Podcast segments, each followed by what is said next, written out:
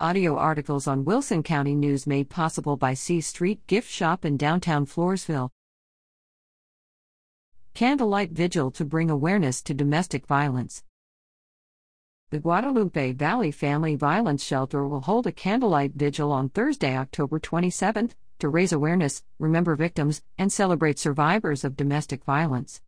The community is welcome to gather around the Wilson County Courthouse at 1423rd Street in downtown Floresville at 6 p.m. to be a light in the darkness. This event is free and open to the public.